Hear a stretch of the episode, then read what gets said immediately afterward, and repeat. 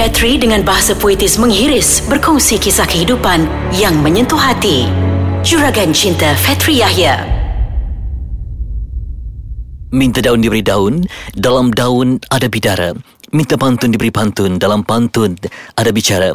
Assalamualaikum untuk anda semua pendengar setia podcast Ais Kacang di segmen Juragan Cinta bersama saya Fetri Yahya untuk kita mengupas tentang detik cinta, detik bahagia, detik derita. Bukan hanya sekadar cinta tapi berkongsi pengalaman semoga memberikan iktibar untuk anda yang mendengarkan saya dalam Juragan Cinta. Dan cinta memberikan kuasa dalam kehidupan. Cinta bisa menghidupkan dan cinta kadangkala boleh mematikan sehingga cinta membawa dendam dan curiga. Dan dendam membawa kepada pembunuhan, kekejaman dan juga meragut kebahagiaan. Hari ini saya bertemankan seorang pemuda yang saya lihat begitu kacak orangnya, hitam manis, wajah Melayu, sopan santun. Dan itulah yang mungkin jadi tarikan pada gadis sehingga gadis yang betul jatuh cinta kepadanya sanggup membunuh tetapi tidak bertemankan senjata bukan dengan parang, bukan dengan pisau, bukan dengan apa sekalipun, tetapi dengan cara halus yang begitu menakutkan, dengan sihir yang boleh membunuh. Dan sihir itu pula menggunakan bahan terlarang yang haram sehingga menggugat harmoni cintanya. Saya di studio bertemankan Adam yang saya kenali sejak lima tahun lalu. Apa khabar Adam? Alhamdulillah sihat. Ya, dan saya mesra memanggilnya sebagai abang boleh ya? Boleh boleh silakan. Baik Abang Adam, anda memang biasa berdepan dengan ramai orang. Kadang-kadang kita ni memang peramah kan? Peramah dengan semua orang. Tiba-tiba cara kita melayan seorang tu mungkin orang tu anggap kita ni minat dia. Dan bila kita layan, kita tak sampai ke tahap jatuh cinta tetapi dia merasakan kita sukakan dia. Dan bila kita menolak cinta tu maka adalah yang berlaku.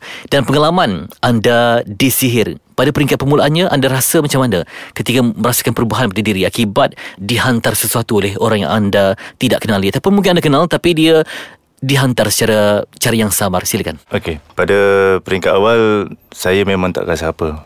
Okey, pun saya gunakan abang lah ya.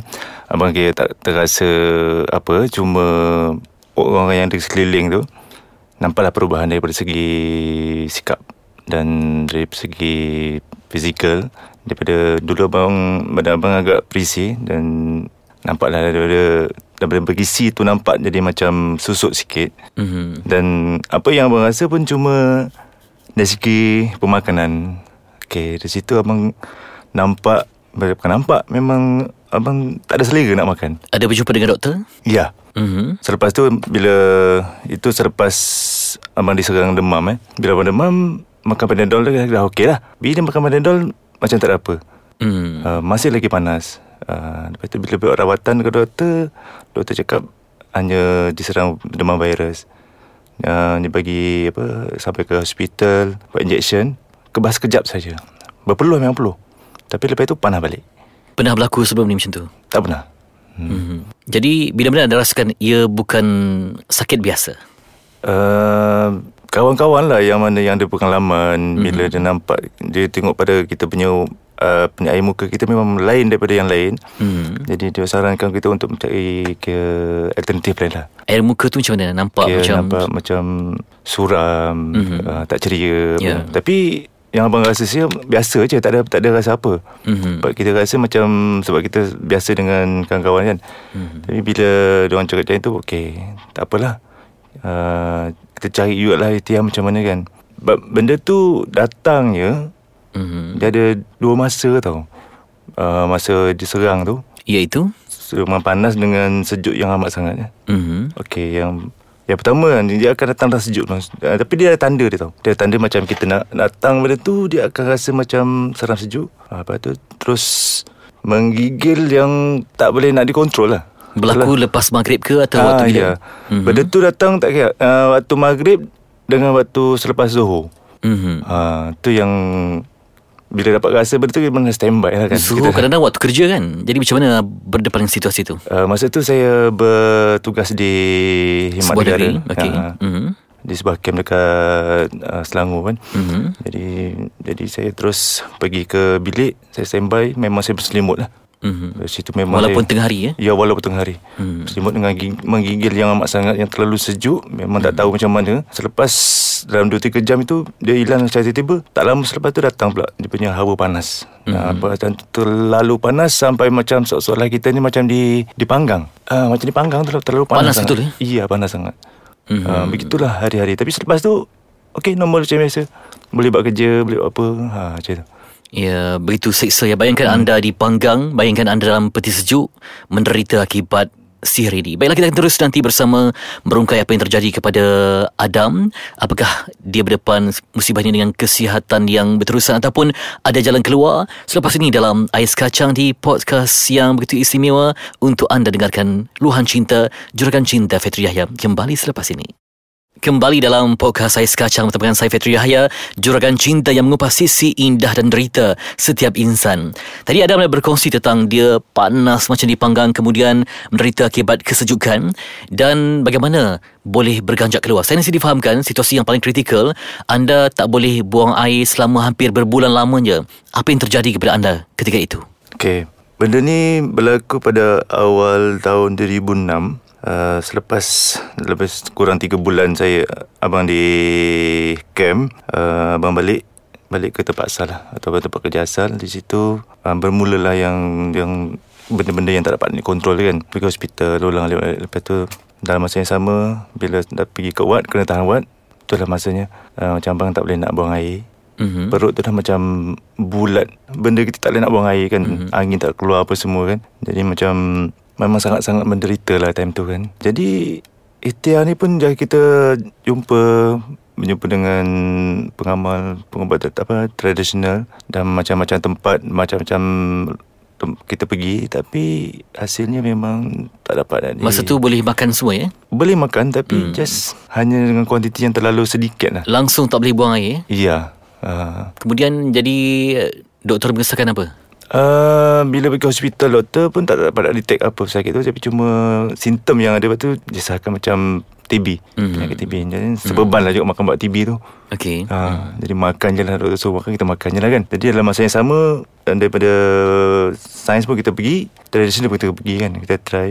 Jadi kita cuba-cuba lepas tu dan akhirnya saya balik kampung. Balik kampung waktu tu di kebetulan kakak yang suruh buat kenduri kahwin kan. Mhm. Jadi cuma dia cakap baliklah dulu cakap tengok keadaan macam mana kan cakap. Tapi dia cakap apa yang dia memang kita pun tak tahu nak cuba ikhtiar lah macam mana apa yang kita nak. Ni kan betul. Dia cuba okey ada satu kakak yang dekat kampung tu uh, dia adalah seorang pengamal pe- apa pengubatan tradisional.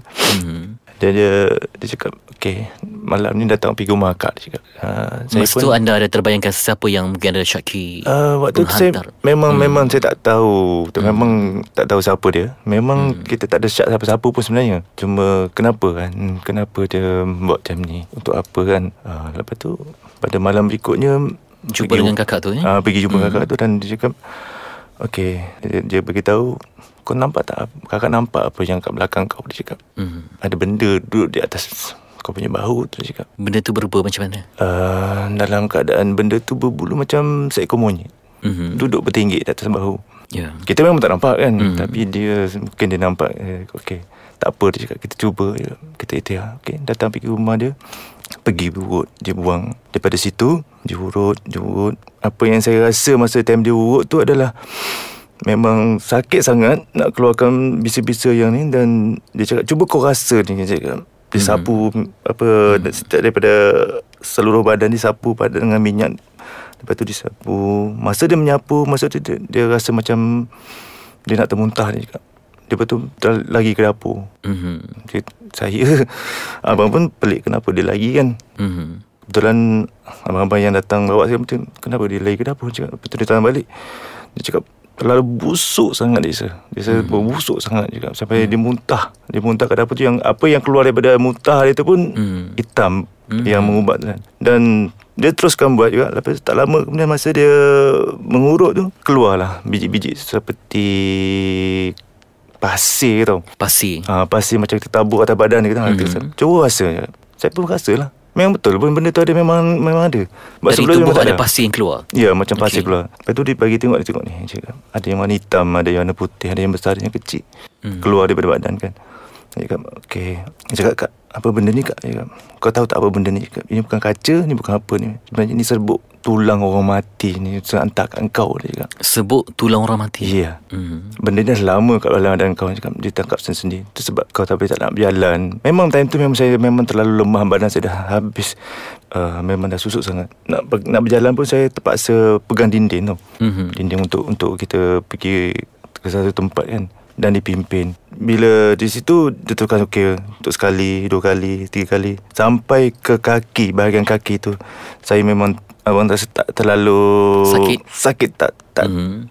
Memang tak memang tak tahan rasa. Memang terlalu sakit sangat nak keluarkan benda tu. Sampai yalah menangis lah, menangis melolong sampai tak tentu hala lah rasanya kan. Uh, jadi tak apalah benda ni untuk kita untuk kebaikan. Jadi saya ikhtiar. Dan selepas kena urut tu alhamdulillah. Kembali pulih. alhamdulillah saya Mhm.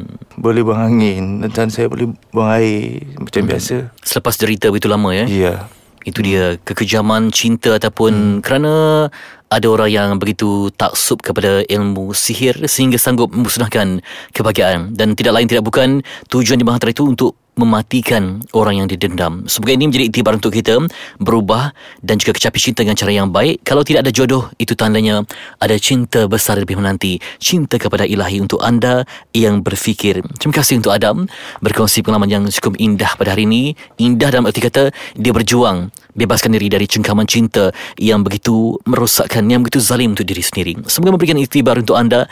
Teruskan bersama kami di podcast Ais Kacang memberikan inspirasi cinta, juragan cinta. Fitri Yahya. Kita jumpa lagi di episod akan datang. Assalamualaikum.